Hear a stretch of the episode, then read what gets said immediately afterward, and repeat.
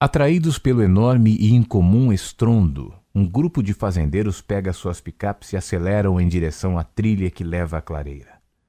Um deles comenta que tem a impressão de ter visto um avião cortando a névoa rapidamente e seguindo sem o barulho dos motores. Enquanto rumam para o local do possível desastre, especulam se há sobreviventes e combinam como deve agir.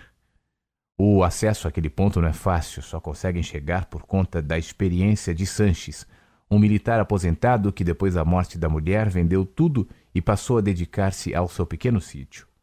Acostumado à mata fechada e antigo conhecedor da região, ele conduz o grupo de seis homens em direção aos destroços do avião. Quando chegam, a imagem é pavorosa. Um pequeno avião sem parte de uma das asas e com a estrutura bastante danificada. Cuidado ao se aproximar, grita Sanches, temendo que o avião explodisse.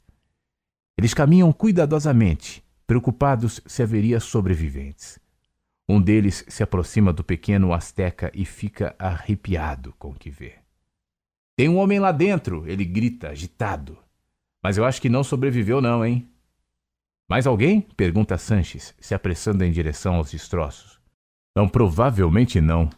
O homem franze a testa e olha para o que restou do interior da aeronave.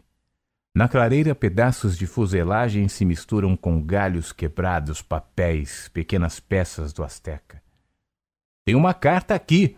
grita um rapaz careca de aproximadamente 30 anos. Guardia! ordena Sanches. Temos que entregar tudo para a perícia.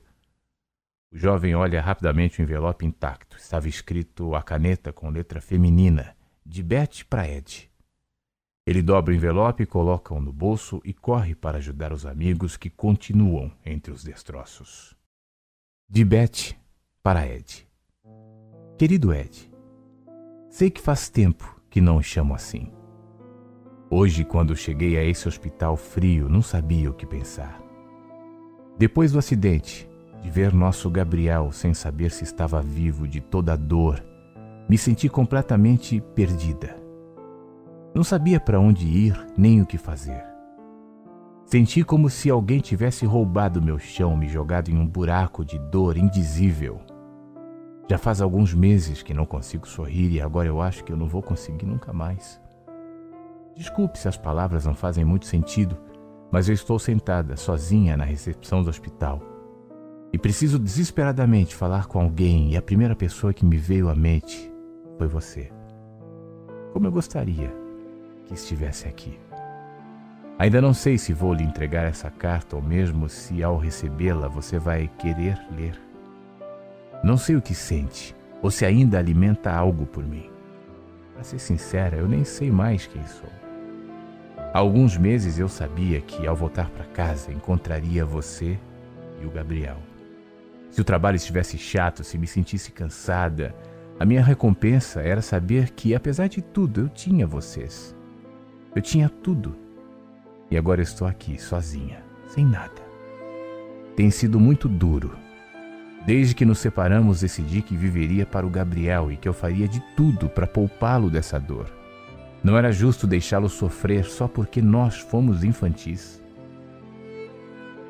No começo ele chegava em casa chorando e aparecia de madrugada no meu quarto querendo dormir comigo. Sempre quando eu perguntava o que estava acontecendo, ele dava uma desculpa. Dizia que estava com dor de barriga, reclamava que estava cansado, dizia que discutiu com um coleguinha de escola, mas nunca fala o real motivo. Parecia que estava, sei lá, tentando me poupar. É claro que eu sabia o motivo e o quanto ele estava sofrendo, mas eu queria que dissesse, que colocasse para fora, que tocasse no assunto. Eu não sei se eu teria que ter tomado a iniciativa, e hoje eu me condeno por não saber. Condeno-me por tudo, pela separação, pelo sofrimento, pelo acidente, por tudo. Estou perdida. Eu não sei mais quais botões apertar para que a vida faça sentido e muito menos se amanhã eu vou querer acordar. Quero dormir dias, anos, não sei.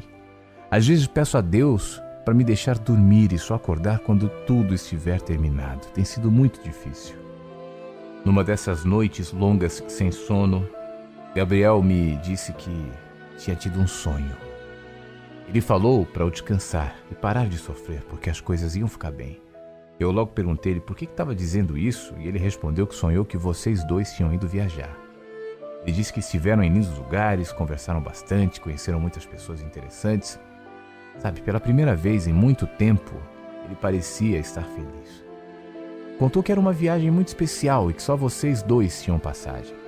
Falou que era para eu não desanimar nunca, porque vocês dariam um jeito para que as coisas dessem certo. Olha, depois daquele dia, parece que ele ficou mais animado. Eu tô chorando muito agora.